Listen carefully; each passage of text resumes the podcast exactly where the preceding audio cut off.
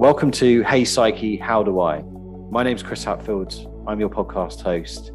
I'm the founder and coach of a company called Sales Psyche, and I've devoted my time in the last 15, 20 years to all around mindset and mental well-being. Hey Psyche, How Do I is all about answering those questions that we often pose to ourselves, subconsciously or consciously, on a daily basis, but don't always know where to start with.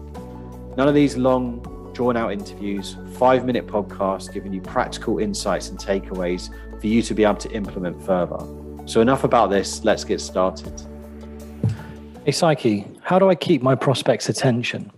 So, this links to the series all around what makes prospects say yes. And this comes down to the visual and tangible piece of what we said is really important around those brain buying drivers. Visually, we are so much more likely to remember something. Visuals are actually processed 60,000 times faster than text or words. We often rely on words to persuade, but images are far easier for us to understand. So, what you can do here, even if you haven't got a screen a lot of the time, is how you articulate what you're talking about using pictures, using metaphors. And one of the best ways to do this is using the word imagine. Imagine a pink donkey riding an elephant right now. I guarantee you're all thinking about it. Just by using that word imagine, it's being able to put that into people's minds. A stat shows that top performers use this word and phrase 31% more often than average performers. So, what can be really helpful here is thinking about two or three stories, analogies, or metaphors that you can use to bring what you do to life. For example, if you're what you're selling resembles a one-stop shop, you might say, imagine it's like a Swiss Army knife. So someone knows what a Swiss Army knife is. They don't know what you do yet, but they know what a Swiss Army knife is, and you can revert back to that. I use it a lot with sales psyche. Say, imagine it's like a gym.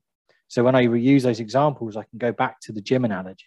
It's creating that relationship and that understanding the less friction there is, the more likely someone is to be able to want to speak to you and also that attention to be captured. The more friction there is, the harder it is to understand, the less tangible it is. This is where the brain can switch off. This is where complex language and messaging requires our other system to be involved.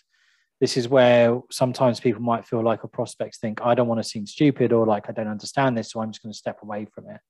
So it's really important here to think about how do you simplify what you do?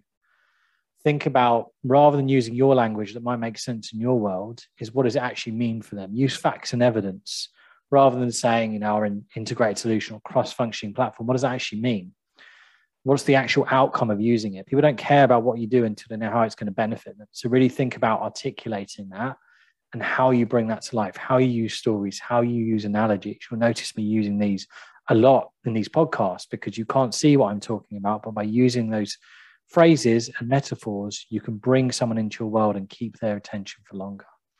So that's it for the pod today. Stay mindful. Catch you soon. Hope you enjoyed today's episode. Um, if you ever have any questions you want to pose for Hey Psyche, how do I get in touch on Instagram at Hey Psyche How?